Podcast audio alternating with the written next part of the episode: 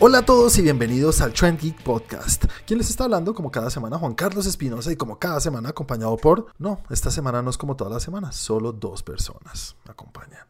Tienen que ir adivinando. Oh. Ay, ya. Nos falta nuestro capitán. Ese capitán, güey. Bueno, señores, como nos pudieron haber escuchado los que nos están escuchando, las dos personas que me acompañan son Chris y Santi. Señores, ¿cómo están? Muy bien, muy bien. Cris, ¿cómo Muy vas bien. tú? Muy bien, gracias. ¿Ustedes qué tal? Muy bien. bien. Bueno, señores, ¿qué tal esta Semana Santa? ¿Sabrosa? Un poquito caliente para mi brazo. ¿Sí? ¿Te quemaste un brazo? ¿Manejaste mucho? Uy, ¿qué pasó? Me quemé con el asador. Entonces, para, para los que no están viendo, o sea, todos, tengo un par de quemadas en el brazo. Que me, me quemé haciendo un asado. Me encanta hacer asados y de pendejo me quemé con el asador. Y Para los tengo. que están escuchando, me encanta no significa sé hacerlos. Esa- sí, exacto. No, sé, sé hacerlos un poquito, pero pues tuve un pequeño inconveniente y me quemé. Marica, que quemón duro. Sí, me, me- me quemé duro. Duro, duro. Me quemé, me quemé artico, ¿para qué? Pero sí. Bueno, ya tomé una foto de la pantalla, la publicaremos en la página para los que nos están escuchando. ¿Para qué? No es nada Para íntimo, no los es nada malo, solamente para que y No, digan, no, no. "Oh", o de pronto Ah. digan, ah, digan, No, lo más seguro es que "Ah". digan, "Ish, cha hueva. Exacto. Y, tiene- y tienen toda la razón. O sea, fue un error completamente mío. No puedo. No, no fue culpa no. nuestra tampoco, ni mía ni de Chris. No, no, no. No, fue sí, yo no tuve nada que ver. Ni de nadie más. O sea, nadie me empujó, nadie me quemó. Fui yo solito tratando de rescatar una cebolla del piso. Por una cebolla, ni siquiera por la carne.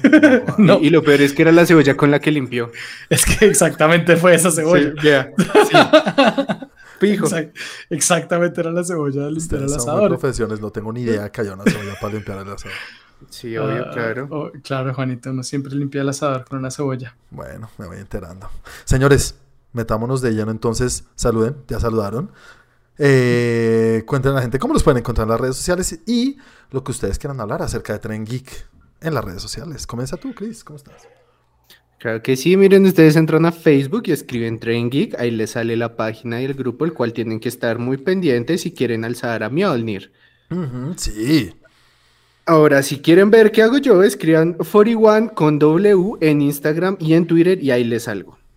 Muchas gracias, Chris. Santi. A mí me encuentran como arroba Santiago de Melión para ver. No, no voy a poner foto de mi quemadura. Mi jefa, mi, mi jefa me dijo que tenía que buscar una, una, una, una historia mejor para el futuro. Para que cuando vieran mi cicatriz dijera, no, es que me quemaran los brazos de Satanás cuando me, le, me huí de Satanás o algo por el estilo. Y era Semana Santa. hasta Y era Semana. Santa. Sí, sí. Eh, entonces, a mí me encuentran como arroba Santiago de Melión y a Trend Geek lo encuentran en Twitter como arroba Trend Geek Lab, en Instagram en los blogs del tiempo y en YouTube como Trend Geek. Y a mí me pueden encontrar en las redes como arroba Juanaldiño.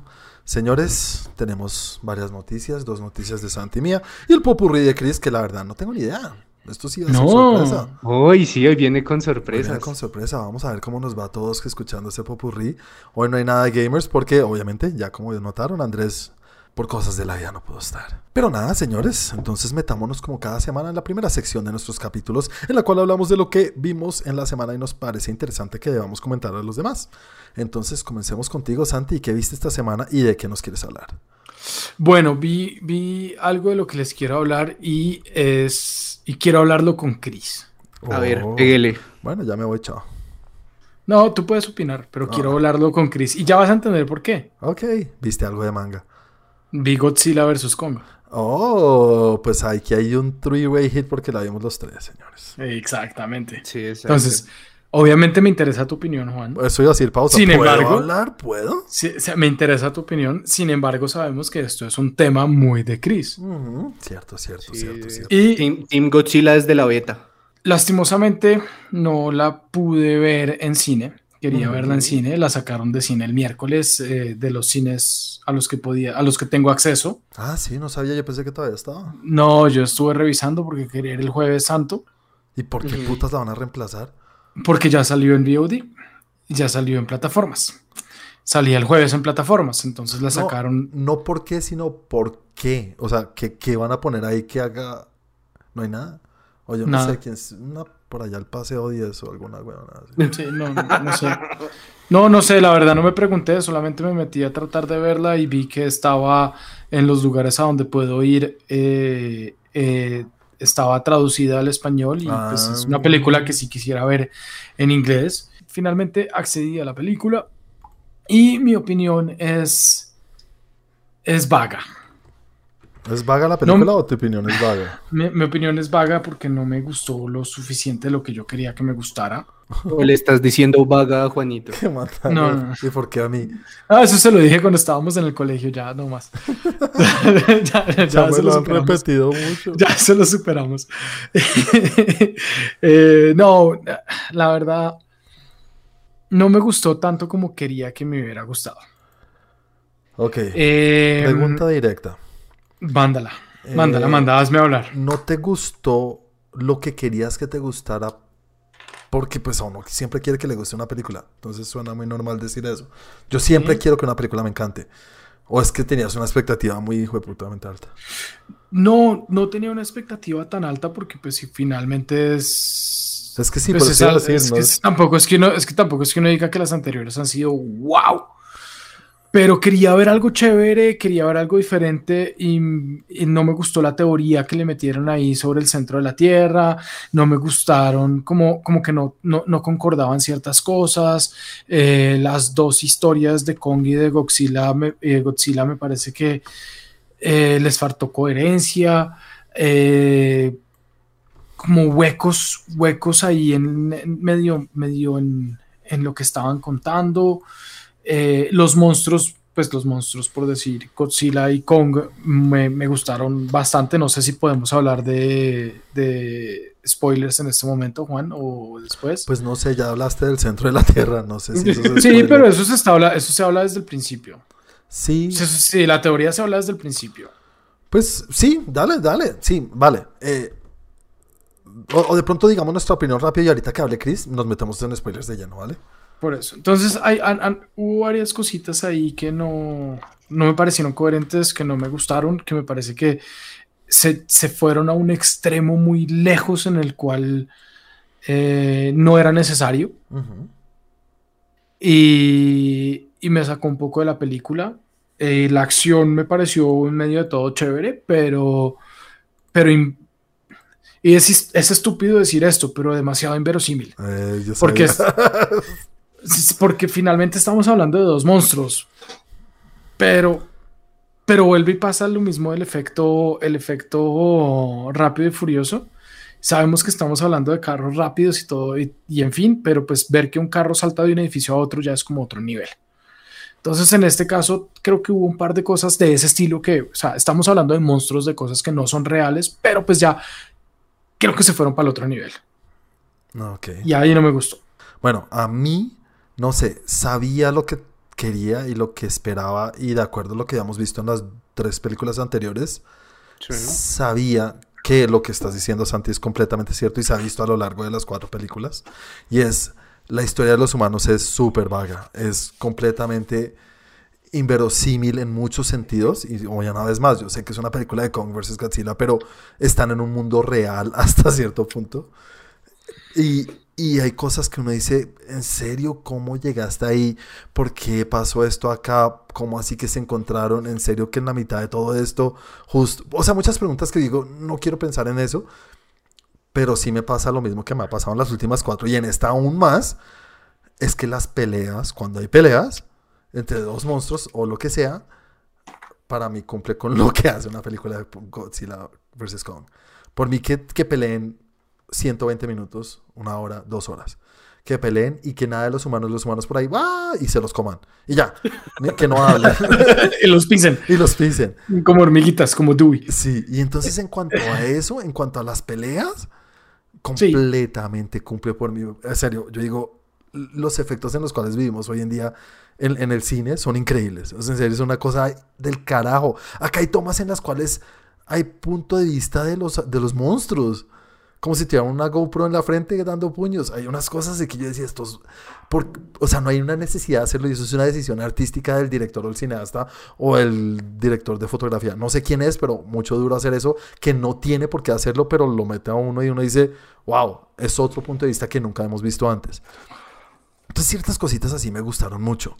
Y, y, y si me divirtió y lo que yo quiero es divertirme, cumplió.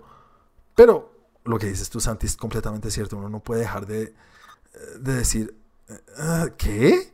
En muchas cosas, en muchas cosas siempre es, es esa cosa de decir, ¿qué? La historia, la historia. Siento que la historia, lo que siempre, lo que hemos dicho muchas veces acá, si hay una historia, si hay un guion que está bien pulido, uno no se da cuenta y lo, lo disfruta mucho más. Sí, y la película exacto. es buena. Eh, había un buen principio, había una buena idea, habían ciertas cosas muy chéveres, muy interesantes, pero dejaron de lado la historia y, y se fueron o, o- o divagaron demasiado en la historia que ya, ya, ya es como, ok, yo me centro en la pelea y en la historia no me importa. Sí, y yo a veces puedo hacer eso y a veces no. Y esta vez pude hacerlo, esta vez pude decir, ah, me importa un culo la historia porque ya sé que no me van a dar algo chévere. Y li- literalmente la historia no me dieron nada divertido ni nada que yo dijera, oh, qué nota. No, Pero mira que en cambio a mí, a mí, yo sí quería un poquito más de historia, algo más chévere, porque en medio de todas las anteriores, pues por lo menos Kong le trabajaron a la historia. Kong sí, Kong es la única que medio Kong- le rescato de Kong, la historia. Kong chévere. está, Kong está bien trabajada la historia. Ujú. Y en la Godzilla anterior hicieron algo y trataron. Y se notaba que trataron porque era coherente, porque pues estaban los monstruos, tenían una historia, tenían una, una razón por la cual estaban ahí. O sea, como que, como que, no tanto como en Kong, pero, pero sí le, metieron un poquito a eso para, para suprimir otras cosas. Entonces, se lo abono. No era lo más importante, pero, pero se lo abono. En esta siento que fue como, vamos a meterle todo a las peleas y, y la historia, miremos a ver qué nos inventamos. Sí, es, es- es- tienes toda la razón, Santi. Sino que a veces uno lo puede hacer y a mí me ha pasado muchas veces que lo puedo hacer, como esta vez que lo puedo hacer y a veces digo, no, ah, yo sí necesito una historia, necesito algo más porque todo esto, lo hemos dicho muchas veces, Santi, se vuelve ruido visual.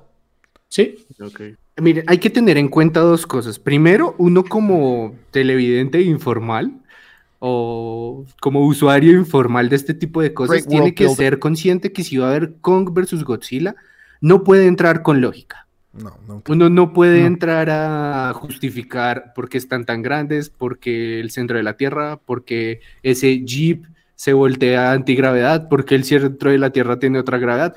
No puede meterse en eso porque de por sí ya estás entrando a ver fantasía. Ujú, sí. sí. Entonces, por ese lado, eh, bien, igual, también tengo que decir que con todo ese nivel de fantasía que uno le puede meter, hay cosas que sí se mamaron. Se Es que mamaron voy. y, y ya cruzaron una línea que fue, no, ya estás utilizando el, un hechicero lo hizo para que estas cosas funcionen. Sí, tal cual.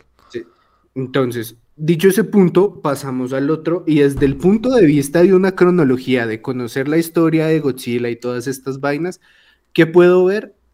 Que se afanaron. Esto es un Justice League.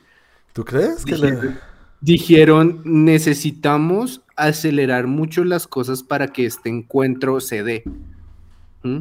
Mm, Y por eso es que hay tantas cosas que no tienen sentido. Y de eso podría ser, ah, podríamos hacer un video de cosas que no tienen sentido, pero no, no vale la pena hacer un video de cosas que no tienen Sí, sentido. tampoco, tampoco vale la pena. Entonces.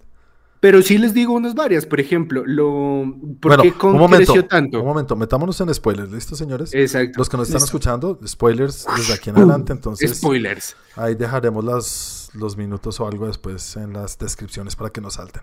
O Exacto. cuando dejen de oír este sonito que arranca ya. Listo.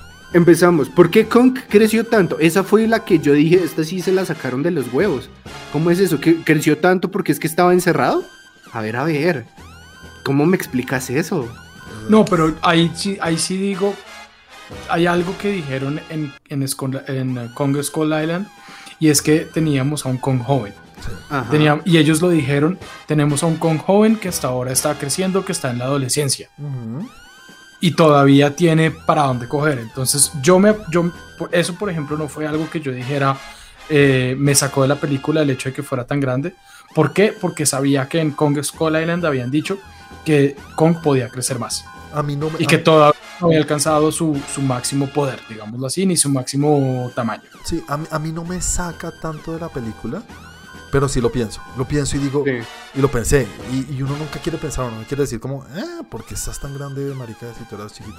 No sé si fue porque no, no fue así porque yo sabía eso antes de la película, que sabía que iba a ser más grande, porque ya habían dicho eso, que no me, no me, no me molestó. Entonces, bueno, igual. digamos, punto, punto para mí y punto para, para la película. Ya lo habían explicado, entonces Pero yo, no, bueno, no sí, tuve inconveniente. pero yo Creció tanto en una semana. No, no, fue Porque- una semana. pasó no, porque pasaron, No, no, o sea, es que no pasaron una años. semana. No, pero ¿cuántos dijeron. años pasaron? Pasaron como dos o tres años, sí, No, creció muchísimo. más, ¿no? No, porque eh, Mi- Mil- Millie Bobby Brown. No hacía parte de. Skull Island. No, pero en No, Godzilla. pero sí. es Kong en Godzilla, sí.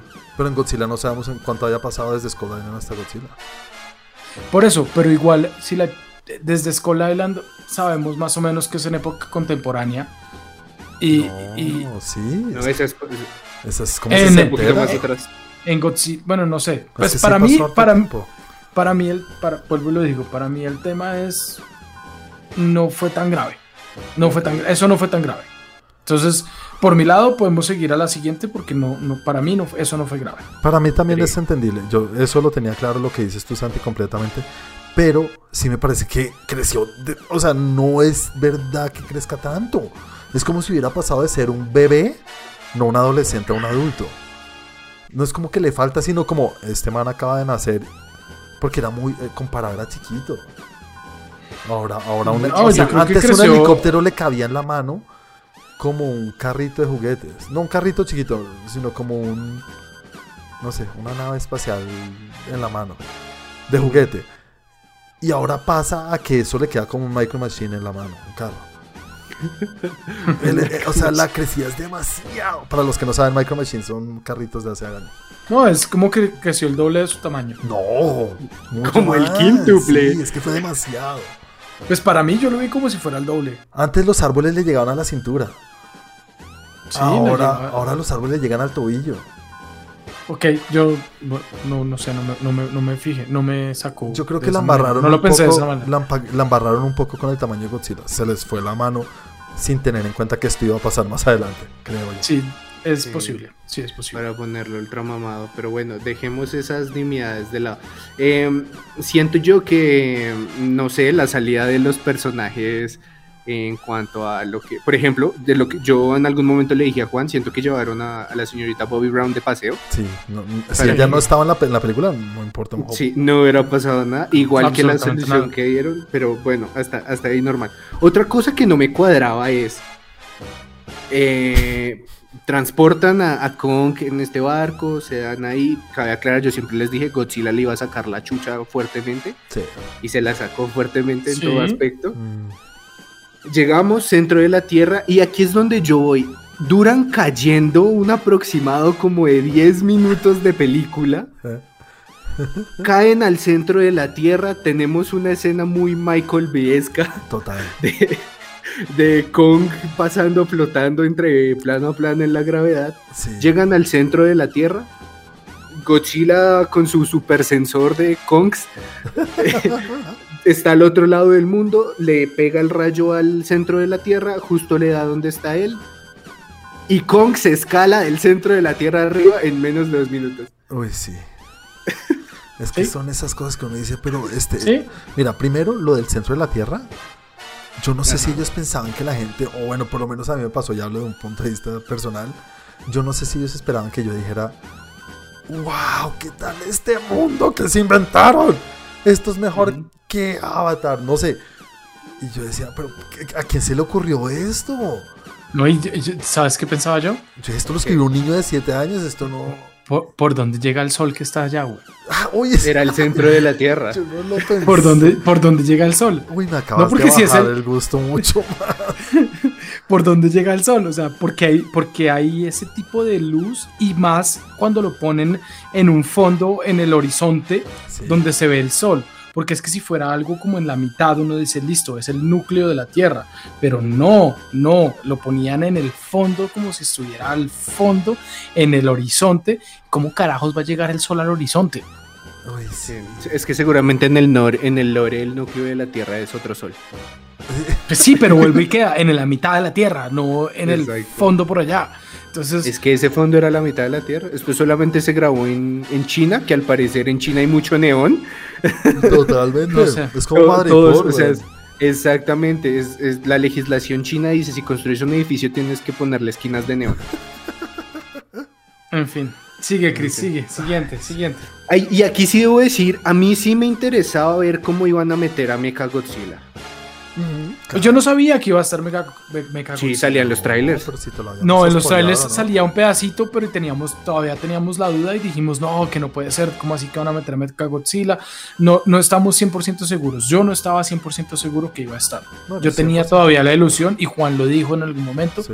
Eh, espero que sea la pelea entre, entre Godzilla y Kong, que no metan a, Meta, a, a, a Mechagodzilla y que tengan que pelear Kong y Godzilla contra, el, contra, contra Mecha. Y así fue. Y así fue. Y así fue. Sí, no- no, había que ser Eh, un despoto de la escritura para saber que eso iba a. Sí. Lo, de- lo de Mecha Godzilla, eh, eso sí, me- la verdad, eso fue puro fanservice. Total. Era Mecha Godzilla. es- Cuando yo vi a Mecha Godzilla, yo dije, lo que tenía que hacer la película ya lo hizo. Pues ya, hasta ahí ya. notas, A mí me gustó cómo se Exacto. No, sí, por eso salió y yo dije, chinga tu madre, este sí le va a sacar la chucha a todos. Y sí. Incluso esa, esa escena donde quiere, mm, quiere matar a Godzilla, a lo Godzilla y abrirle la boca y dispararle el rayo. Y yo como, ay, jue madre, estoy haciéndole chulito que no. Sí. Estaba ahí en la silla como, no, no, no, no, no, no, no, no, no, no. ¿Saben qué me sacó un poco ahí? ¿Qué? El arma, el hacha. Sí, un poco sí. Lo que A pasa el- es que el- siento el que hay historia que no contaron y uno espera que intuya de no sé dónde. Para mí, sin conocer esa historia que tú estás diciendo, eh, pues, o sea, ver a Kong manejar, o sea, volvemos a un tema de realidad versus eh, irrealidad de un mico mono gigante como es Kong, que siempre para mí ha sido una, un simio grande, punto. Eh, verlo manejar un arma y ver que puede manejar un arma y tener el conocimiento y la, el razonamiento para manejar un arma, se va demasiado lejos. Sí. No, sí. se va, no, se va y- demasiado lejos. Y tú déjalo ahí, aprendió el lenguaje de señas y... Exacto. O sea, la verdad es lo que te digo, tenías que desconectarte el cerebro y sin ir tan lejos. Yo ya cogieron un fósil por las redes neuronales. Eso lo del fósil, yo decía, ¿en serio? Un fósil Sí. por redes neuronales. No, y al parecer todos tienen, seguramente en las universidades gringas de ese universo dan eh, física avanzada con neurociencia, porque apenas llegan y lo ven. "Um, lo que hicieron fue entrelazar las redes neuronales. Y eso, y, y sin ir tan lejos en todas esas cosas, la solución, o sea, básicamente a Mechagodzilla lo, lo mataron quitándole el wifi. Así Sí. de sencillo. Sí, sí, Así es, literal. Literal, lo desconectaron y ya. Cuando supuestamente ya era, ya estaba desconectado. Sí, porque ya esa es la otra. Nadie lo estaba Cuando su- controlando. Supuestamente ya no lo controlaba nadie, ya estaba desconectado, ya era una, una, una, una inteligencia artificial directamente, pero le quitan el wifi y se enloquece. Exacto, ¿no? Sí, y baila. Y, con No, y lo una- peor es que esos mismos que estuvieron dándole como ocho minutos en la madre al bicho, de un momento a otro le pueden arrancar los brazos, lo pueden sepa. Le Es salió verdad. super fuerza de la nada. Sí. Sí, pues ya estaba cascado Entonces- de pronto, ¿no? Ay, sí, estaba debilitado. Se le habían aflojado ya los tornillos. Sí, Eh, entonces, en fin. la verdad, la verdad, la película toca desconectarse el cerebro para llegar a disfrutarla. Tiene sus partes. Si uno la ve porque quiere ver putazos entre un mono y una lagartija radioactiva, cumple. Sí. Hay putazos y putazos buenos. Y varios. muy Sí, interesantes. Sí, sí. O sea, y ahora sí entramos a, a lo para finalizar. Póngale sus calificaciones, por favor. Bueno, yo mi calificación, yo le pongo un 7. Para mí es un 7. Es lo, para mí sobrepasa lo divertido de las peleas por el resto del otro. Yo le pongo un 6-5. Ujú. Sí, O sea, no también- está, no está tan lejos del 7, eh, sobrepasa el momento de decir es mala, a, o sea, como pasaba yo en el colegio, Ujú. con 6-5. Hijo de Así pucha. estábamos. Este era mi promedio. Sí. Buen promedio. Bueno, sí, pues yo también le pongo, yo le pongo un 6 y solamente porque cumplió con el fanservice. De resto, esta es una película de esas bailas para olvidar. Sí. Entra, entra al- al- a la categoría donde están Transformers, ahí. Sí, sí. Sí, Bueno, y vamos a ver si hay futuro después de esto. Yo creo que sí. Abrieron un, pues, otro universo, otro mundo. Y quedaron vivos los dos.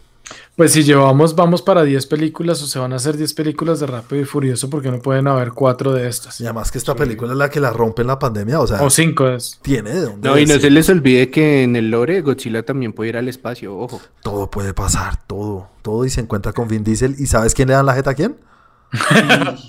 Obviamente Vin Diesel. Roca, la jeta. Obviamente Vin. Vin Obviamente Diesel. Vin. Dom, Sí. Dominic Toretto le dan la No, y claro, porque se meten con la familia y ahí. Obvio, weón. Y Godzilla no tiene familia. No decía al final Godzilla tatuándose hay familia en un brazo.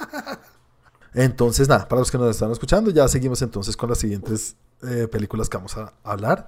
Eh, Chris, cuéntanos de qué película querías hablar, si era de esta o quieres hablar de otra. Eh, no, yo voy a aprovechar, pues yo pensé que iban a saber que iba a hablar, pues sí, también vi con versus Godzilla, pero quiero decirles, esta semana corrió un lanzamiento que habíamos anunciado hace algunos meses acá. Es, mm, ah, contexto, Haunted es una serie que es gringa, en la que en un grupo de personas hacen tipo charlas psicológicas, se sientan a recordar algo que le pasó a alguno de ellos. Haunted, pues es de- es- son historias de miedo. Eso es de Netflix. ¿no? Eh, Sí. Eh, es una persona, la persona real, cuenta la historia y pues van mostrando una dramatización. Normal, como cualquier programa de Discovery paranormal, así. Sí, señor. Entonces, ¿cuál es el plus? Que sacaron un Haunted Latinoamérica. Oh, Y yo dije, oh, esto sí lo quiero ver. La Llorona. Haunted se- Mira que no, yo esperaba eso y mira que no. No, entonces ¿de qué hablan? De la pata sola. Del. Haunted se, Haunted se caracterizaba porque tenía historias que a veces llegaban a ser un poco bizarras. Mm. Todo eso dicen que es basado en hechos reales según las personas que lo narran, pues que entre el diablo escoja, Ujú. pero pues yo dije, hey, voy a ver esta vaina, incluso eh, Haun- Haunted, la del gringo, tiene unas otras que son un poco más densas, que son, por ejemplo, personas que estuvieron en cultos y todo lo que les pasó, y ahí sí que es mucho más denso, pero, pero yo dije, hey, quiero ver. Cabe ac- ac- aclarar dos cosas. eh, yo fui sin expectativas. Yo dije, seguramente se van a fijar mucho en México y esas vainas. Claro. Y oh sorpresa me llevé Colombia. cuando me di cuenta que toda la producción de Haunted Latinoamérica fue grabada en Colombia. En Colombia. En En Colombia. Colombia. Vea cómo somos de baratos. En Colombia grabaron todo Haunted. Y eran historias, son seis historias lo que hay. Cuatro, son tres en México y tres de Colombia. Y todas. y todas las grabaron acá. Ah, Porque se ve que los actores hablan y les doblan el acento mexicano. No. Eso, eso lo hacen, eso lo hacen. Los actores hablan y se ve que le están doblando un acento. no jodas. Aparte, aparte que tú ves la producción y dices como, "Ay, un segundo, es, sí, esta camioneta tiene placa blanca, pero ese carro de atrás tiene placa amarilla, yo he pasado por ahí, esa calle graffiti, yo la conozco". así me di- yo empecé así a dudar como, un segundo, esto es Bogotá. y cuando me di cuenta, sí, en los tres episodios lo grabaron acá. Efectivamente. Toda la serie la grabaron acá. Pero Entonces eso, dije, eso hace que sea buena o hace que no sea tan buena. Ujú. Es un detalle solamente. ¿sí? Ok. La verdad, sí se esfuerzan por contar otra historia. Eh, pues si uno no es apasionado de estas vainas, la verdad, todas las historias son un poquito absurdas, rayan un poco. Sí. Eh, también están muy pegados a la idiosincrasia de Latinoamérica y estas vainas. Mm, es, es entretenida, pero yo no puedo decirles que es buena y se la recomiendo. Me pareció un detalle bastante llamativo el, oiga, todos lo grabaron acá en Bogotá. Yo reconozco, fue, sentía eso como, uy, ¿cómo reconocí la ciudad? Vea, pues. Así se debe sentir el resto del mundo cuando graban una película. Exactamente, eso pensé, eso pensé. Menos y- en y New mira York que que todo, el fuera de todo- todos lo graban en Nueva Exacto. York. Y fuera, que, fuera de todo, si lo hablamos netamente de producción, la producción no es mala. O sea, es una buena producción. Le metieron Villegas, hay buenos planos. ¿Sí? No te puedo hablar de, uy, no, los actores increíbles, porque pues... No, eso nunca son buenos, los de dramatizaciones son muy... Raros. Exactamente, pero yo decía, hey, sí, se esforzaron por hacerlo un poquito mejor a lo que estamos acostumbrados. Ah, pues. Ok. Chévere, chévere. Entonces, eh, pues por eso sí diría, vale un poco la pena. Las historias, dos que tres buenas que puedes sentarte ahí a ver, otras un poco más como, ay, sí, niño, no salgas en Semana Santa, esas vainas, pero... Te quedas pegado. Más que, más, más que, que contar cosas que uno no conoce o, no sé, de cultura general, por así decirlo. ¿Es eso? ¿Es como, wow, qué interesante? ¿O es más de dar miedo? ¿La, la serie tiene una intención de asustar? En algunos momentos, pues puedes llegar a asustarte, porque lo que te digo, si le metieron plata, algunos efectos, eh, si bien se sabe que los fantasmas son dramatizados, dices como, hey, está bien para lo que pudieron haber hecho. Eh, y sí, pues tiene eso, pero yo creo que la intención es más contar la historia de la persona que le está ahí hablando. Ok, ah, bueno, bueno, listo, listo, listo, chévere. Ponle una nota, Chris. Yo le pongo un 6. Un 6, bueno, bueno. Paso raspando, pero pues es, es, un buen experimento. Es un Godzilla vs. Kong. Ey. es verdad, a las dos les pusiste 6, señor. Sí, exactamente. Bueno, bueno, señores, les voy a hablar yo de una serie documental que vi que salió hace poco. Yo medio sabía que existía, les envié a ustedes el tráiler, creo, y es un documental de HBO que se llama Allen vs. Pharaoh. Ok. Es un documental de HBO de estos súper elaborados, estilo el de Michael Jackson, Finding Neverland. Sí. Pero este está enfocado en la relación de Woody Allen y su ex esposa o ex novia, eh, Mia Farrow. ¿Ustedes tienen idea de esto o saben algo de esta historia? ¿No es la hija? Eh, por ahí va la cosa. Más o menos, más o menos. Bueno, sí. esto es una historia bizarra. Y lo que Parece uno, una película de Woody Allen. Lo, no, pues, marica, lo que uno sabe de esta historia por los tabloides o por las noticias o por lo que sea, no es ni la mitad en serio de lo que uno puede ver en este documental. Uno, uno dice, están locos todos, pero Woody Allen es, es, es, una, es, un, es, un, es un mal parido. En serio, es un loco. Es, de, las peores personas que hay. Si es que uno va a creer lo que pasa en este documental o lo que quieren contar en este documental. Porque hay que empezar aclarando. Este documental está contado desde un punto de vista. Este documental es un documental de Mia Farrow con algunos miembros de su familia contando lo que ellos recuerdan o lo que ellos dicen que pasó realmente en esta relación entre ella y Woody, eh, Woody Allen. O sea, esa estilo, estilo lo que hacía, lo que hace Michael Moore, donde muestra un documental desde su punto de vista. No, porque estos están contando cosas que les pasaron a ellos. No lo que ellos Okay. creen ni lo que ellos perciben de, de, de ciertas situaciones. Pero es muy subjetivo. Es subjetivo total porque la víctima es la que habla todo el tiempo. Ok. Ella, eh, la, obviamente está la historia que ustedes están hablando, ustedes saben lo básico, pues no sé si hablar de esta cosa o de lo que pasó en esta historia sea spoiler porque es de público, es de conocer público. Pero la, la, la historia, lo que tengo yo entendido y para ponerlo claro sobre blanco, es que él más o menos tenía una esposa y después terminó metiéndose con la hija Mm, de la esposa. Sí, sí, sí. Woody Allen Claro. se metió con Mia Farrow y ellos no se casaron nunca. Fueron novios, pareja, unión, pero unión hasta cierto punto porque ni siquiera vivían juntos. Por 13 años. Y, y- Sí, eran novios. Eran novios por 13 años. Ok. Y, y Mia Farrow tenía adoptados en ese momento cuatro hijos. Que había adoptado con, una, con un esposo que había tenido antes. Y ella fue esposa de Frank Sinatra y todo. Yo no tenía ni idea. El hecho es que ella, pues, tiene su, su, su, Recorrido. su, su- su- su pasado. Su pasado. Y no tan oscuro porque todo el mundo lo conoce. Eh, pero sí tenía cuatro hijos adoptados y todos eran de origen asiático. Y una de esas hijas es la que termina al final casada con Woody Allen. Y se llevan 37 años, ¿no? Woody Allen, te- cuando se casaron, ella tenía 27 y él 62. Ok, Pues, nada. O sea, Sí, ¿no? Normal. Como lo mío. Con lo que tengo yo con mi esposa. Pero, no, yo no tengo 62. Yo no tengo 62. Yo tengo 27. ella- Ah, no, peor aún. Ella no escucha. peor aún. No, porque ella por, no lo menos escucha. 25, por lo menos 25 con 60 está de pronto. Pero, pero 27 con cuánto? No, no, no. En ese caso tendría que como tres años. No voy a volver a decir esas cosas. El hecho es que esta historia se centra no, no en eso, sino en una de las hijas que tuvieron ellos dos, pero no tuvieron, sino adoptaron. Ellos adoptaron cuando compraron, cu- cuando se unieron, cuando tuvieron esta unión. Adoptaron dos niños. No mentiras, adoptaron uno y tuvieron otro. La niña que adoptaron ya tenía que ser mona porque él dijo yo quiero que sea monita o rubia, depende de donde se estén escuchando. Y era súper obsesionado con la niña y termina abusando de ella, según lo que cuenta Mia Farrow y lo que cuenta la niña de 7 años. Y esta niña de Ok. 7 años lo cuenta y lo cuenta, y no solamente lo cuenta ahorita, sino que en ese momento Mia Farrow lo, la grabó a la niña contando qué era lo que había pasado a los 7 años.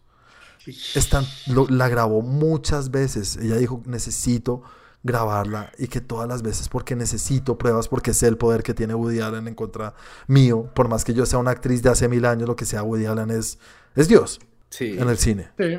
Entonces Sí, sí, la grabó mil veces y todas, no, bueno, no todas, pero hay casi todo un capítulo de las grabaciones de esta niña de 7 años contando cómo abusaron de ella. Es duro de Pero ver. abusaron sexualmente. Sí, sexualmente, sí, sí, sí. Ok. Una niña de 7 años contando cómo abusaban de ella. Esto fue en el 92. Imagínense, del 92 a acá, imagínense cuántas películas ha hecho Woody Allen, cuántas películas ha pasado de todo, que Y no. Y sigue ahí la historia sin problema. nadie le importa. Y no le nadie le ha dicho nada, Woody, porque es Woody Allen. Sí, imagínate que en el, en el cuarto o en el tercero, finalizando el tercero, se meten mucho en el tema de lo que nosotros hablamos muchas veces, y es el separar el artista del arte. Sí. y cómo eso puede afectar y cómo Woody Allen siendo el monstruo del cine que es, el, eh, es un tipo que ha hecho más de 50 películas, más de 50 películas, imagínense eso. Puto, puto Tarantino se va a retirar porque voy a cumplir 10, huevón. No jodas. En serio. Este man ha hecho más de 50 películas, es un animal. Y aparte de eso, es el único, creo que fue el primer director que ganó Oscar a Mejor Película de una comedia. O sea, este tipo ha hecho muchas cosas por el cine. Y le ha dado el estrellato a muchas, muchas actrices y a muchas actrices. Scarlett. Johansson, empecemos por ahí. No, pero imagínate, desde el 65 está haciendo películas este man. Es un animal. Mm. El hecho es que la- las películas que hace no deberían opacar lo que uno opina de él. Pero es difícil, ¿no? Es muy complicado uno, Muy difícil. uno decir creo o no creo. Y a raíz de haber visto esto, estuve viendo reviews, estuve viendo gente de lo que hablan, de lo que dicen.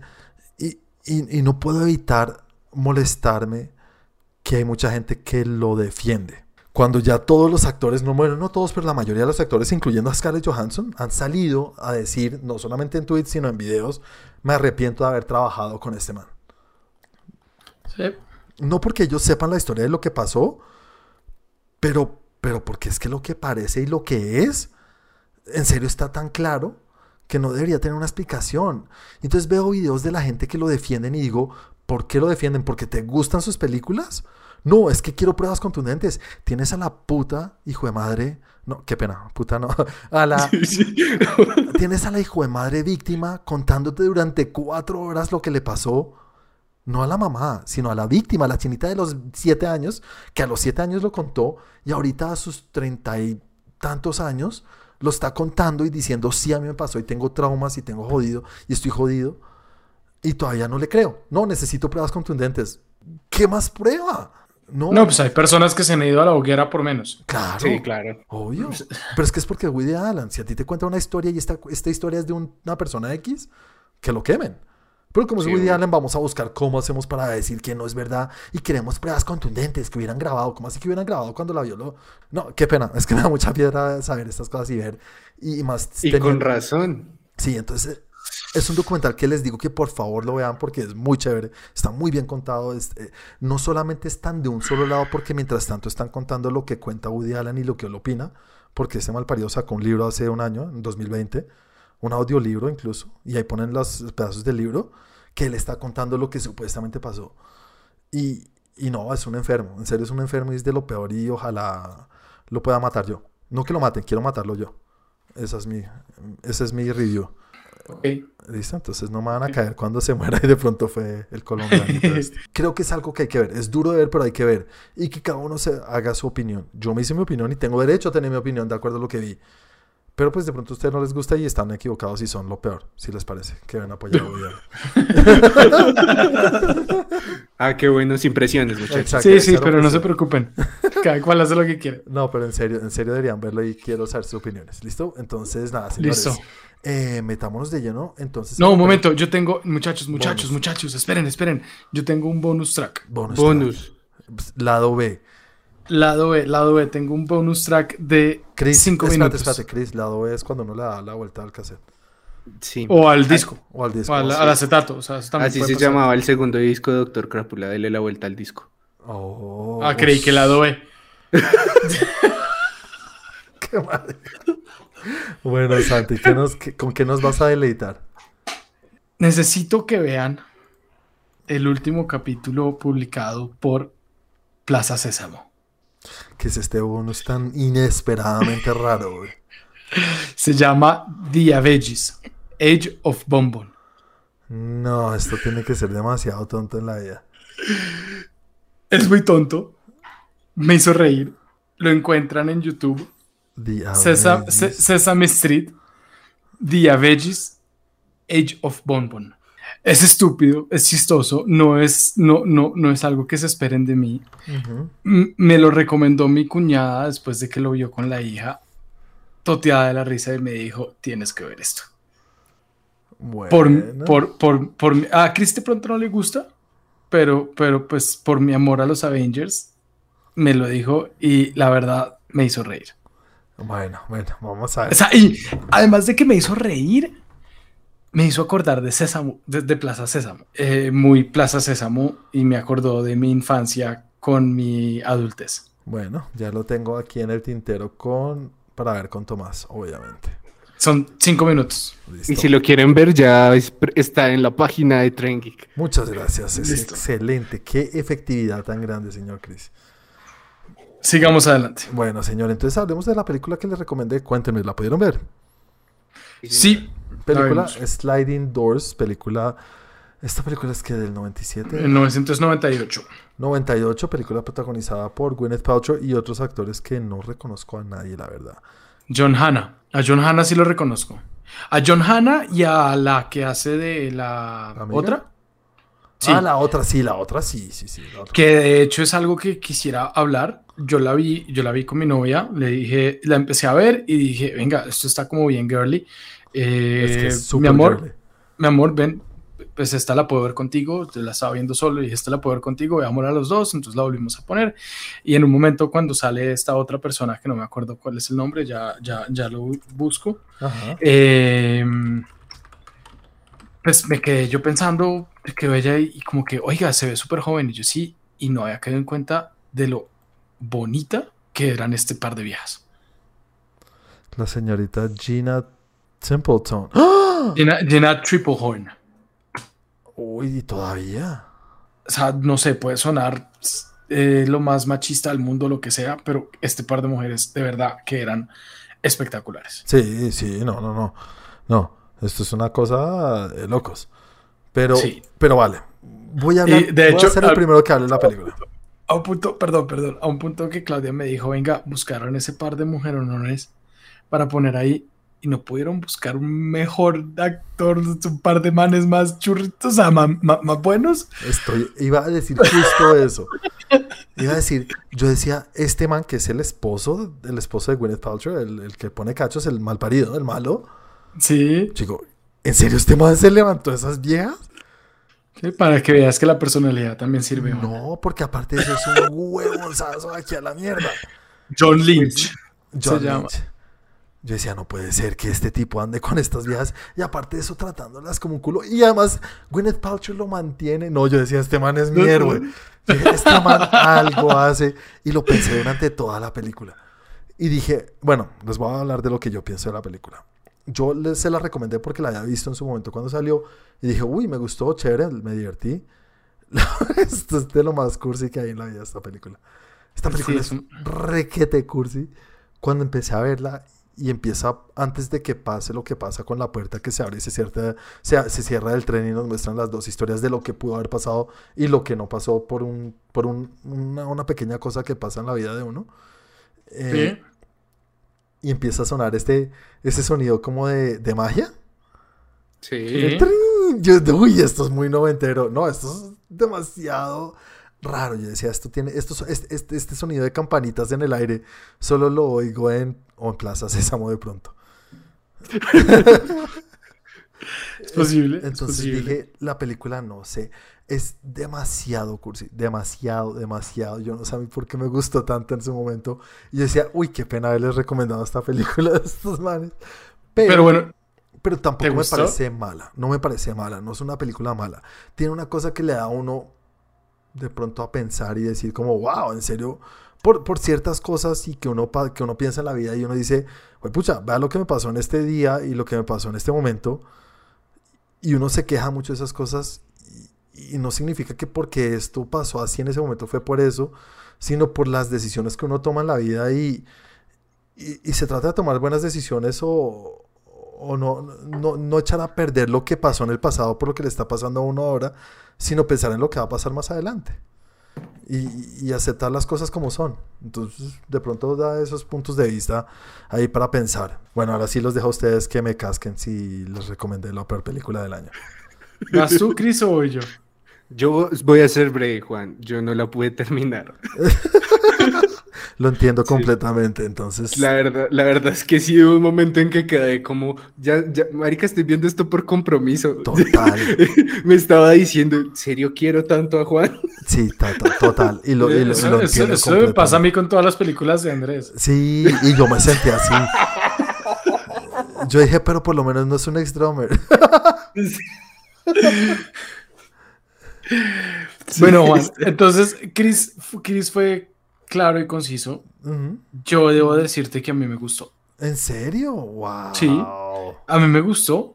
Es, es de esas películas que son breves, fáciles, no tienen mucho, pero que en medio de todo lo meten a uno en la película y yo sí estaba involucrado y estábamos en, en- en la pelea de eh, ¿somos Team James o, o, o Team el otro man? Y no, Sí, sí, James, James, James es el que vale. Sí. Y hubo un momento en el que, bueno, obviamente los, los, los eh, spoilers aquí valen huevo, pero, pero, pero pues hubo un momento en el que James hizo algo que fue como, no, ya no lo quiero, ya no, ya no voy por él, ya se cayó conmigo. Y lo mete a uno en la película para que uno pueda por lo menos hablar y la estaba viendo con mi novia y estábamos los dos metidos en la película y chévere. una vez más, o sea, ¿qué más puede esperar de un- uno de una película?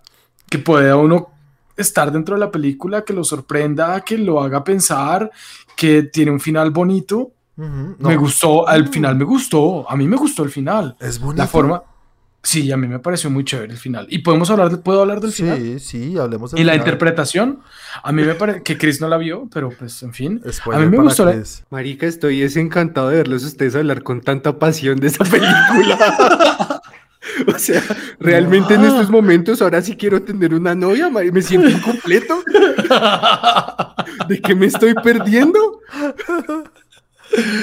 No, bueno, volvamos a- al final. O pues volvamos al resto, al- a, la película como la veo yo, como la analicé hasta cierto punto. Sí, sí, sí. Lo que dice Juan es cierto, la vida se divide en un momento por alguna decisión que uno toma o, o- o por un hecho, algo que pasa ajeno a uno, que hace que se pueda bifurcar en dos historias.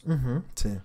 Ya sea una decisión tomada o no tomada, o ya sea alguien que se interpone entre algo que uno va a hacer. Y se bifurcó en dos. Y salió y muestran, por un lado, una historia de lo que habría podido pasar sí o no. Y por otro lado, de lo que pues habría pasado si él no o sí. Sí. Y chévere como van mostrando las dos historias en paralelo, como se van cruzando con ellos mismos o pues con las otras personas. Me, me- me gustó, me pareció interesante y pues lo ponía uno a pensar en ciertas situaciones que he vivido yo en mi vida, sin ser- siendo sincero, sí. ciertas situaciones que he vivido yo en mi vida donde uno se pregunta y qué habría pasado si yo no hubiera llegado a coger ese tren. Y la historia que uno dice que es la peor. Que uno cree que es la peor historia, finalmente termina bien cuando un reencuentro diciendo esto era lo que tenía que pasar, que pase ayer, que pase mañana o que pase en un mes o en un año o en cinco. Eso era lo que tenía que pasar y la vida lo va a llevar a la felicidad o lo va a llevar al punto donde tenía que estar. Sí. Y eso me pareció bonito. Por eso digo, me parece que es un final feliz. Por favor, sé. anótalo porque ese va a ser mi primer tweet. Joder, pucha, esto no es para recomendar en Tren Geek. Esto es lo, lo menos, esto es lo más anti-Tren Geek, creo. Pero sí, no, porque vuelve y juega. Esto no se espera. Nosotros hablamos, nosotros hablamos de todo y de nada y hemos visto películas que son súper complejas. Sí. Ey, vimos Ex Dromer. Es que Extremer, por eso me da, me, da, me da la libertad de hacer lo que me dé la gana. Gracias, vimos Andrew. Ex Dromer. Pero, ¿y por, qué, ¿y por qué no se puede recomendar una película que, vuelvo y lo digo, a mi punto de vista, no es, yo no le voy a poner un 10 a esta película, no. Pero la disfruté, la disfruté más que Godzilla versus Kong. O sea, me divertí más que Godzilla versus Kong. En Godzilla versus Kong la vi solo. O sea, empezando por ahí, en Godzilla vs. Kong la vi solo porque Mm. Claudia no le gustan ver esas películas y pues, o sea, cada uno tiene sus gustos, a ella no le gustan, pues no pasa nada.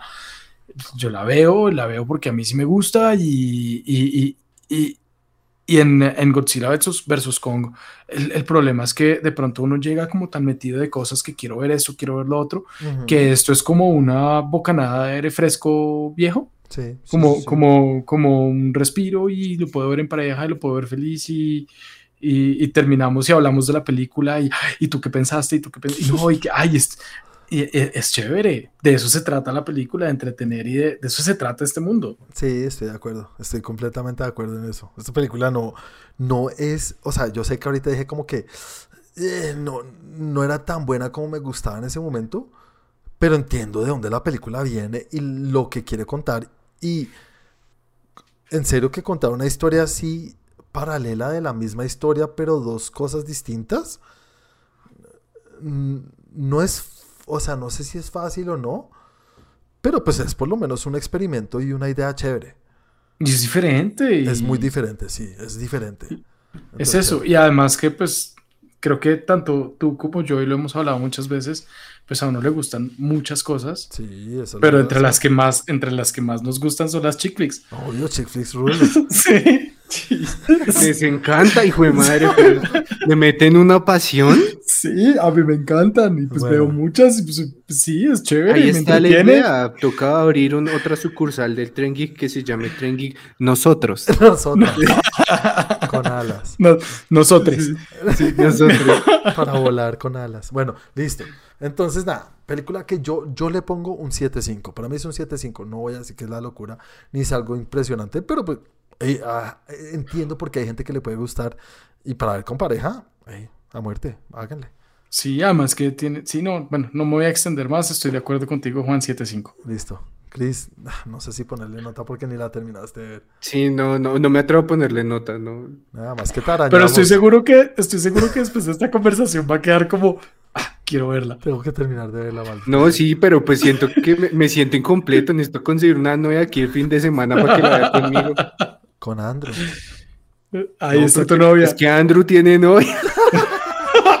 Listo. Bueno, señores, entonces esta semana, ¿a quién le toca recomendar? Al señor Cristian. Últimamente, no sé si ustedes lo saben, pero yo soy muy fan de la música y estaba investigando muchas cosas sobre aquel instrumento de cuerdas muy conocido llamado guitarra. Sí, señor, la conozco la oigo por ahí de vez en cuando. Sí, exacto. Entonces, pues bueno, estaba investigando eso y llegué a un dato curioso sobre una guitarra, una de las guitarras más antiguas y más costosas que fue utilizada como utilería en una película y la volvieron ñola. ¿Cómo así? Ñola. Sí, la rompieron, ¿En la original. ¿En Sí, serio? Ah, ¿Y hay una historia detrás de esto? exactamente. Y es que nadie le avisó al actor que esa era la, la original, que no tenía que romper. ¿Y cuál es la guitarra más famosa y de quién era y por qué es tan famosa? ¿Y cuál es la película? Pues precisamente yo dije, oye, pues ¿cuál será la película? Y me puse a hacer una investigación. Y llegué a una película que quiero repetir. Quiero pensar que es del cariño de todos, pero se llama eh, Los ocho más odiados. ¿Tarantino? Mm, Sí, Tarantino. exactamente. Tarantino. Y pues el- dije como, uy, no, ese momento lo quiero ver y aparte recordar la película. Ustedes saben que en Dije. Netflix hay una versión partida en cuatro pedazos, creo. Hay una versión extendida, sí. Mm. Me ¿Vamos a ver la interesante. extendida? No, Me a parecería verla. interesante verla, pero no creo que tenga. Pues si se formas. alcanza, sí, pero... Sí, si no, no. exacto. Me gustaría intentarlo, pero no les aseguro nada. Ok. Exactamente, pero dije, hey, quiero ver eso porque me llamó mucho la atención de la historia y la recuerdo como una muy buena peli. Sí, cualquier cosa Y, de bueno, Tarantino pero y- para y- mí y antes- muerte. y antes de entrar a ver la película, ¿cuál es la historia de la guitarra? Esa te la dejo para el otro episodio. Ah, Bueno, está bien. Me parece muy Voy a, hacer bien. la voy a no hacer la tarea y no voy a buscar. vale, listo, perfecto. Yo sí voy a averiguar. no sé a cuánto. No sé, lo voy a pensar. Y, bueno, señores, muchas gracias. The Hateful Eight, película de Tarantino, para la próxima semana, señores. Entonces, nada, metámonos en la segunda sección en la cual hablamos de las noticias, por lo menos. No... Ah, bueno, sí, hoy sí son noticias de las noticias de la semana del mundo del entretenimiento y que merecen la pena hablar un poquito. Eh, Santi, ¿qué noticia tienes para nosotros esta semana? Tengo una noticia de una película que a mí me gustó mucho. Yo no sé si a ustedes les gustó tanto como a mí. Mm, salió el año pasado, en el 2000 2020, creo que fue, a principios de 2020 o a finales del 2019, no estoy seguro. La verdad no estoy seguro, no me acuerdo. Pero a mí me gustó mucho la forma como está construida y me gustan esas historias estilo eh, eh, Cluedo, se llama, la otra película, de quién es el asesino. Oh, ok, sí, sí, sí. Sí.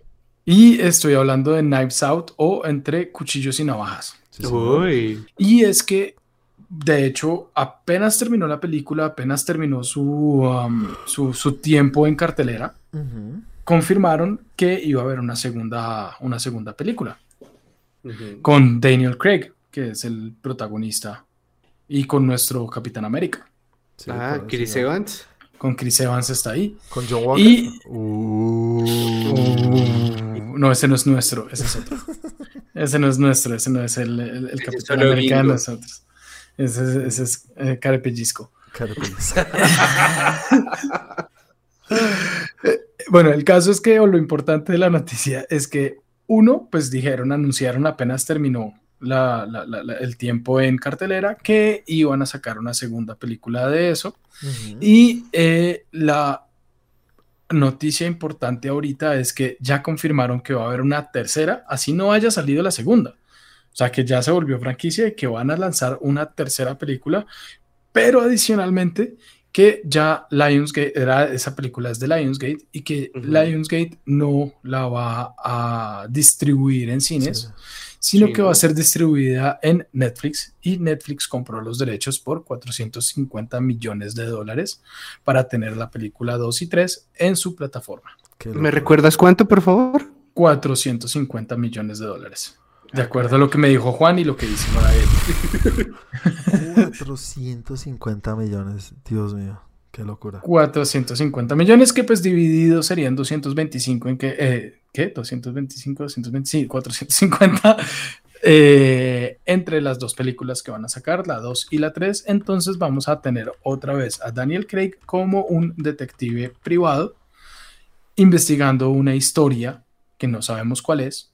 Aparentemente Ryan Johnson ya escribió las dos historias, eso es lo que alcancé a leer Sí, señor. y eh, ya está listo para entrar a dirigir la segunda película y vamos a ver cuándo empieza la tercera. Ok. Es increíble. Yo, yo, bueno, ¿vas a decir algo más, Santi? No, quiero que hablen. Bueno, yo Ya. primero quiero hablar de este número que me parece eh, exagerado. De 450 millones por ni siquiera dos películas. Porque esto es lo que costó los derechos. Ahora le toca invertir todavía en la producción de las películas.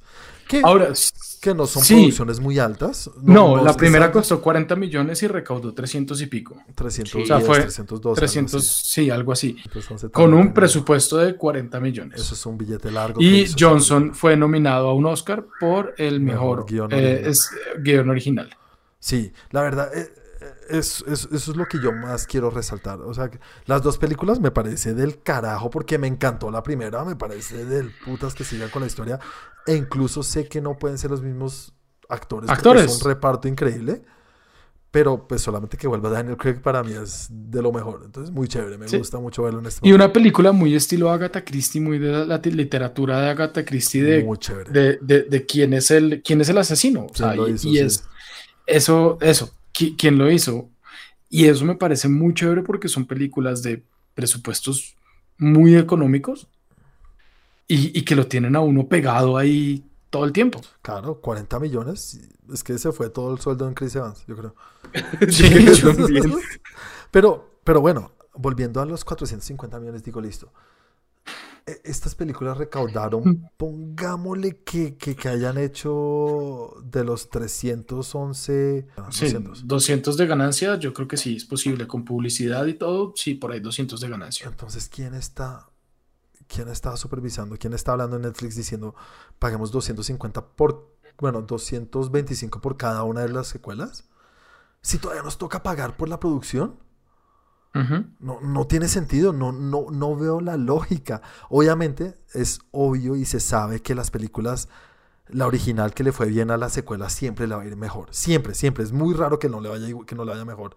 No en cuanto a crítica, pero en, en- en- en taquilla siempre le va un poquito mejor. No importa la calidad. Son si vienes de algo bueno, la gente espera que esto sea igual o un poquito mejor. Y usualmente no lo es. Pero el recaudo le va mucho mejor. Entonces entiendo, pero... Pero ¿cuánto van a invertir entonces en la producción? ¿Cuá- cuá- Netflix, hey, explíquense. No, pues ahí está la magia de Netflix que gastan y gastan y gastan y uno no sabe de dónde sacan la plata. Jue, putas inversores que deben tener, güey. Sí, yo la verdad tampoco sé. Uy, esperen que me toca pagar Netflix. Sí, qué raro. Ve, ¿De bueno, dónde sacarán el dinero? sí, qué extraño. Pues a mí se me hace una apuesta demasiado arriesgada, pero también he leído bastantes críticas sobre lo que podía llegar a ser esto, que a mi parecer lo quieren convertir en franquicia completamente, si no es una inversión mala. Sí. Entonces, pues yo creo que es un voto de fe y puede que nos estén dando en unos meses o en unos años unas muy buenas películas de la saga de este detective, porque pues nada más la primera yo la recuerdo como una grata sorpresa Sí. Sí. uy. y yo digo pues puede ser algo, algo por el estilo, siento que es, es el Sherlock del 2021. Sí, y ahí lo que, lo que quería decir eh, antes de cortarte es lo extraño de esto es que no me pareció que el actor principal o que el que se llevara el show fuera el detective Daniel Craig.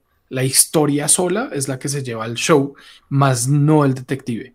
Sí, él Y es ahí como el eso- detonante. Exacto, y ahí es donde se me hace raro que se cree una franquicia detrás del detective de esta película cuando no me parece que sea el principal.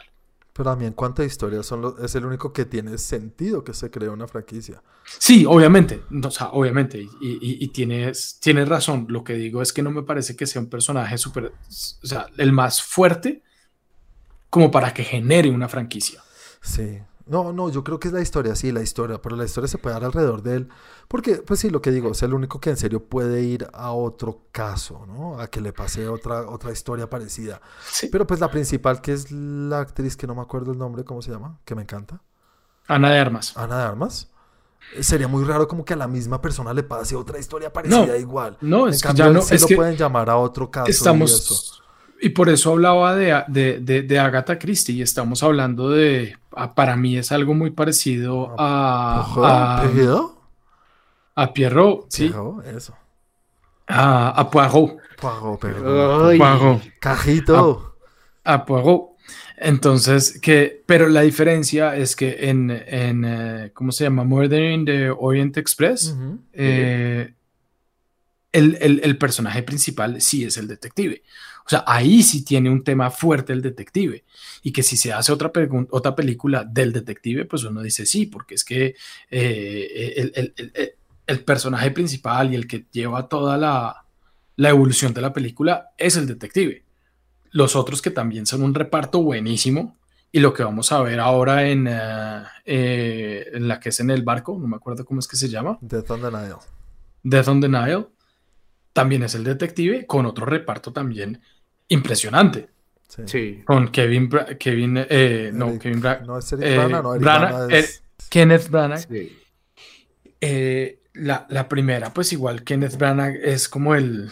Esto para decir que Netflix le está metiendo mucha plata a muchas películas, a ciertas películas y que en esta película el- creo que pues, nos tiene que dar algo muy bueno. Sí, y esto lo único que hace es reforzar y lo que hemos dicho y lo que, bueno, no hemos dicho, pero lo dijimos. ¿Qué es lo que más vale ahorita? La IP. Historia. La IP, no, en, la, en estas en estas plataformas de streaming y en las compañías, la PI o la propiedad intelectual. Tener ideas y tener marcas que Sí, claro. funcionan. Bueno, muchas gracias, Santi. Yo les voy a hablar antes del popurrí de una noticia que sacó Deadline. Y es que, para volver al tema, el señor que acaba de dirigir Godzilla vs. Kong, el director Adam Wingard, está ya confirmado para dirigir una película de la nostalgia. Una película que si existe algo de nostalgia en la vida, es esto. Y es una película en, no voy a decir imagen real porque ahorita voy con eso, es una película para la pantalla grande de Thundercats. Oh, no puedo decir Thundercats sin hacer así, lo siento. Thunder. Thunder. Thundercats. Oh, el que no hace, oh, nunca, no, no. Ese no es mi amigo. No es amigo mío. Ese fue el- eh, tú, envi- tú enviaste un, gui- un, un meme Sí. así, ¿no? Sí, sí, sí. Sí, yo vi un meme así. Bueno, el hecho es que Si, si uno dice Thundercats y no responden, oh, es porque no es de mis amigos. tal cual. Tun, turun, tun, Entonces el señor director Adam Wingard ya está listo para dirigir y ya tiene, bueno, está escribiendo el guion ahorita. Algo que suena interesante, obviamente que una propiedad así la estén reviviendo. El hecho es que él dice que no va a ser tanto imagen real, sino que va a ser como un híbrido entre imagen CGI o generada por computador y animación. Eh, Ni siquiera sé cómo explicar eso. A mí me dicen eso y yo digo animación, porque la animación es CGI. A mí, a mí me dicen eso y yo pienso en el libro de la selva o en el Rey León. No porque eso es imagen real. Pues el Rey León. Pero es CGI toda, es- o sea, es imagen real de CGI. Yo, sí, yo también creo que es por ese lado. Yo, yo lo pensaba más por Avatar porque son personajes más irreales. No, porque creados. no, ese tienen parte de live action, ¿no? Sí, sí, sí, pero estoy hablando de este mundo de, de Avatar. El Nai, los Nawa, Nawabi, ya no me acuerdo cómo se llama. Sí, los Navi. Los Navi, gracias, sí, sí, sí. ¿Usnavi? Los Usnavi. Sí, claro. Sí, los de la US Navy. Ellos, entonces, yo me imagino es eso. Pero, pero pues la verdad, no dice nada más. Solamente que tengo una idea de un híbrido entre CGI y animación. No sé hasta ahí qué, qué significa eso, pero me imagino eso. A ver, ¿ustedes qué opinan de esta noticia? Y primero, ¿son fans de, de Thundercats? Chris, es la primera opinión que quiero oír la, la tuya. No, sí, claro, ese fue, pues el, el- uno de los vagos recuerdos que tengo de mi hermano mostrándome algo es eso. Me regaló un cinturón de los Thundercats que todavía tengo. Muy chévere. Deberías ponerlo ya en Facebook. Que y lo dejé en la casa de mis papás hace cinco años. Bueno, esto es una serie que uno se imagina que es de toda la vida, pero son solo dos temporadas y es del 85. ¿Vale? Entonces tampoco es los Simpsons como uno cree o como Dragon Ball que son que tienen una historia Pero- gigante detrás. Que marcaron una época, sí. Pero marcaron mucho. Pero yo, tenía no la, es- yo tenía la garra donde se metía la, la- la- la espada. Sí, pero, pero, pero lo que sí quiero es que antes de decir, es que esto hace de la parte de la isla. No, no, no, no es. Ah, no. No, no Hace es. parte de nuestra historia y de los que crecimos en esa época, como lo dijo Chris, de su hermano mayor y de, pues, de nosotros que somos de la edad del hermano mayor. Sí. Exacto. Pero, pero lo raro es que en medio de todo sí ha generado mucha cultura popular, mucho pop culture. Y ha trascendido. Sí, de hecho, sacaron- no, épocas y. No, y la, la nueva serie esa que es malísima, que es rarísima, que es extrañísima de animación de los bebés raros de Thundercats. Uy, nunca la vi, es más raro, eso parece de, No, de esos pero- de que lo pero- seguro. Sí, pero ha, pero ha trascendido y pues es una propiedad intelectual para volver al PI o a la IP que, que mucha gente conoce así no haya sido de esa época. Sí, bueno, y ahora, ¿les parece buena idea, mala idea? Santi, tú. Todas las propiedades merecen ser revividas si se hacen bien. De Exactamente. hecho, a- para mí, y lo he dicho aquí muchas veces, mientras que haya una buena historia y mientras que me den algo chévere, no me importa que revivan lo que revivan. Esta pues es algo que a nosotros nos gustaba y a mí me gustaba mucho y, por eso me parece y por eso y por eso me parece que es como muchísimo más, pero el hecho de volverla a ver, pues a mí me gustaría y saber si tiene otra historia, pues pues o sea, curiosidad sí me genera. Listo, Chris. No, yo sí encantado. Es que siempre que dicen como, ay, no es que revivir todo eso, la gente se le olvida que hubo una Avengers en el 50 y pico. Sí, es verdad. Sí, sí, sí. Buenísima. Entonces- Ey, hay que, hay que, alguien la tiene que recomendar. Sí. Pues hubo Capitán América en el 90 y pico. Sí, hubo Doctor Strange también en el 70 y algo. Wow. Y Capitán América, yo me sí. O Spider-Man japonés. Cualquiera de esas cosas chéveres. O Italian Spider-Man. ¿Hay un Italian Spider-Man? No. Sí. Si era Far From Home. No. ah, eso fue hace poquito ya, sí, sí, sí. Entonces, Chris, todo merece ser revivido. Sí, claramente. Claramente. Denle y denle con fuerza. Bueno, pero sí ya. ¿Cómo qué? Como dirían en la Guerra de los Mundos, golpea duro. Muy bien, sí, señor. Listo. Pero. En señales, swing away. Sí, swing away. Yo también estoy de acuerdo con lo que están diciendo ustedes. Y creo que cualquier franquicia o propiedad merece ser revivida siempre y cuando la historia sea buena y tengan una buena idea. Pero hay unas que son imposibles, que, pueden intentarlo, pero hay unas que creo que caben en, la imposibilidad hasta cierto punto. Nada es imposible. Nada es imposible, pero esta es muy difícil. A ver, ustedes que son fans o que han visto y saben, o tú, Santi, un poco más, ¿esto dónde se lleva a cabo? No, en una luna eh, extraña, en un mundo paralelo, en una vaina diferente.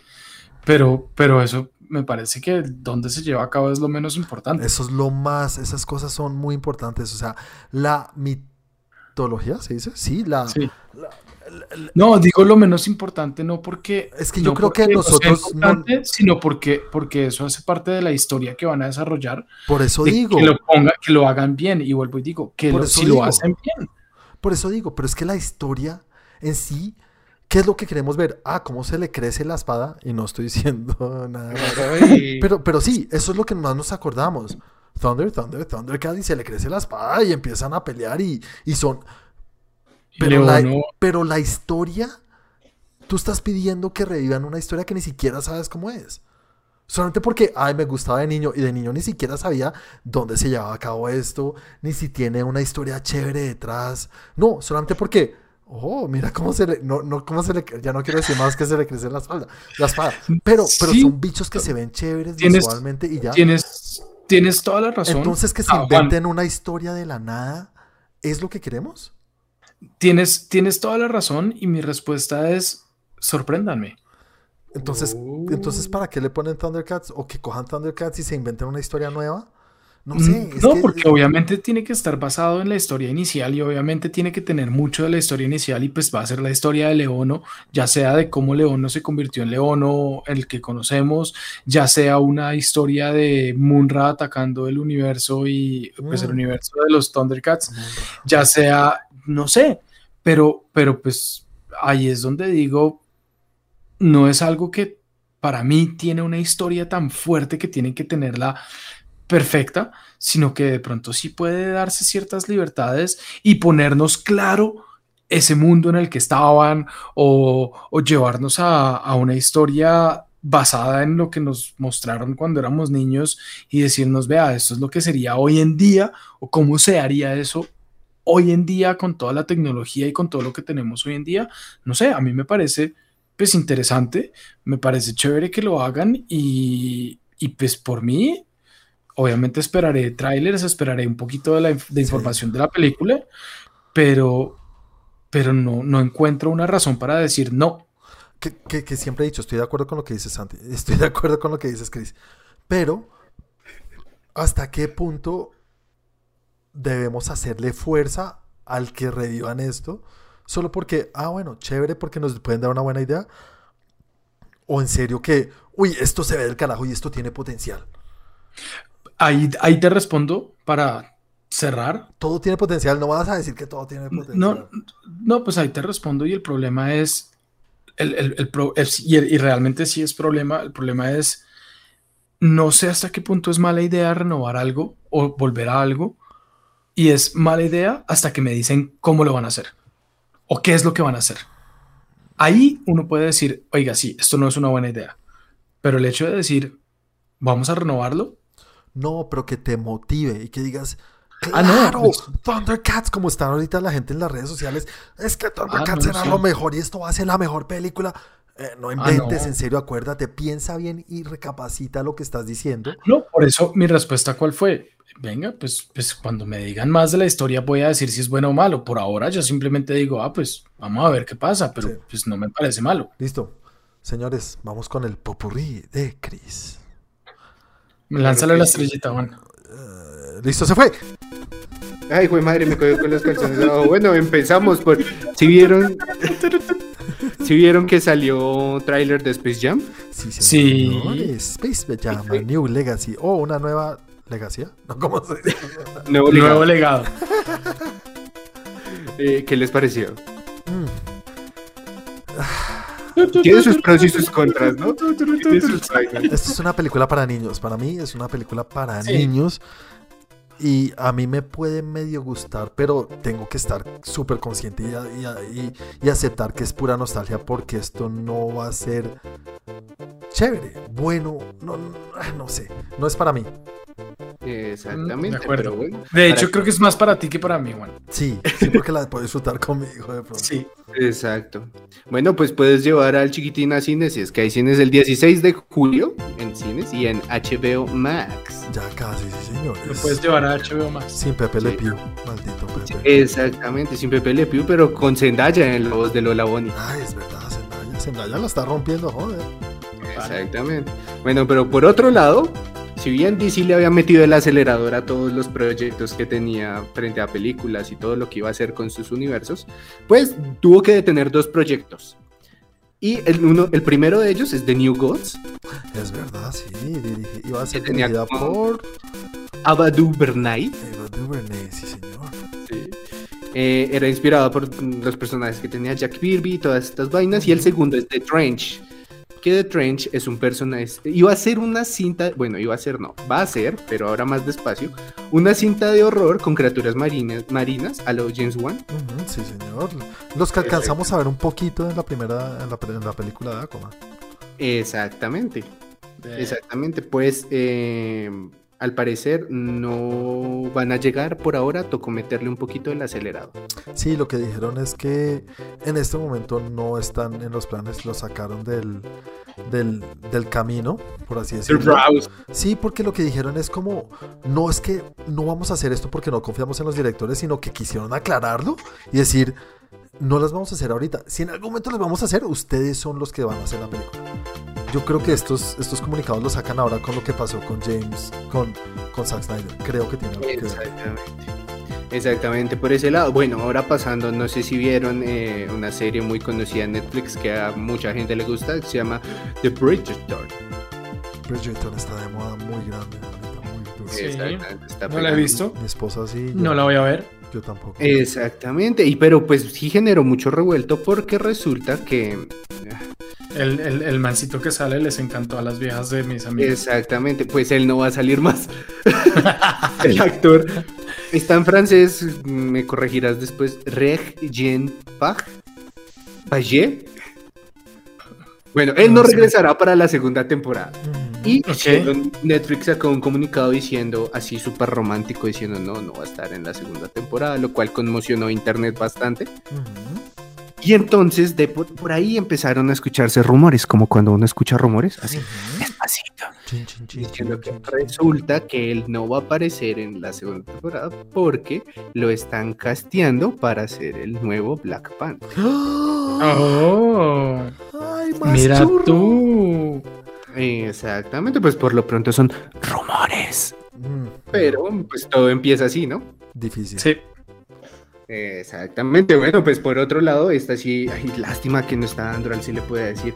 Eh, Netflix sacó en su road de películas para este mes eh, la primera temporada y única de Demon Slayer, gran anime.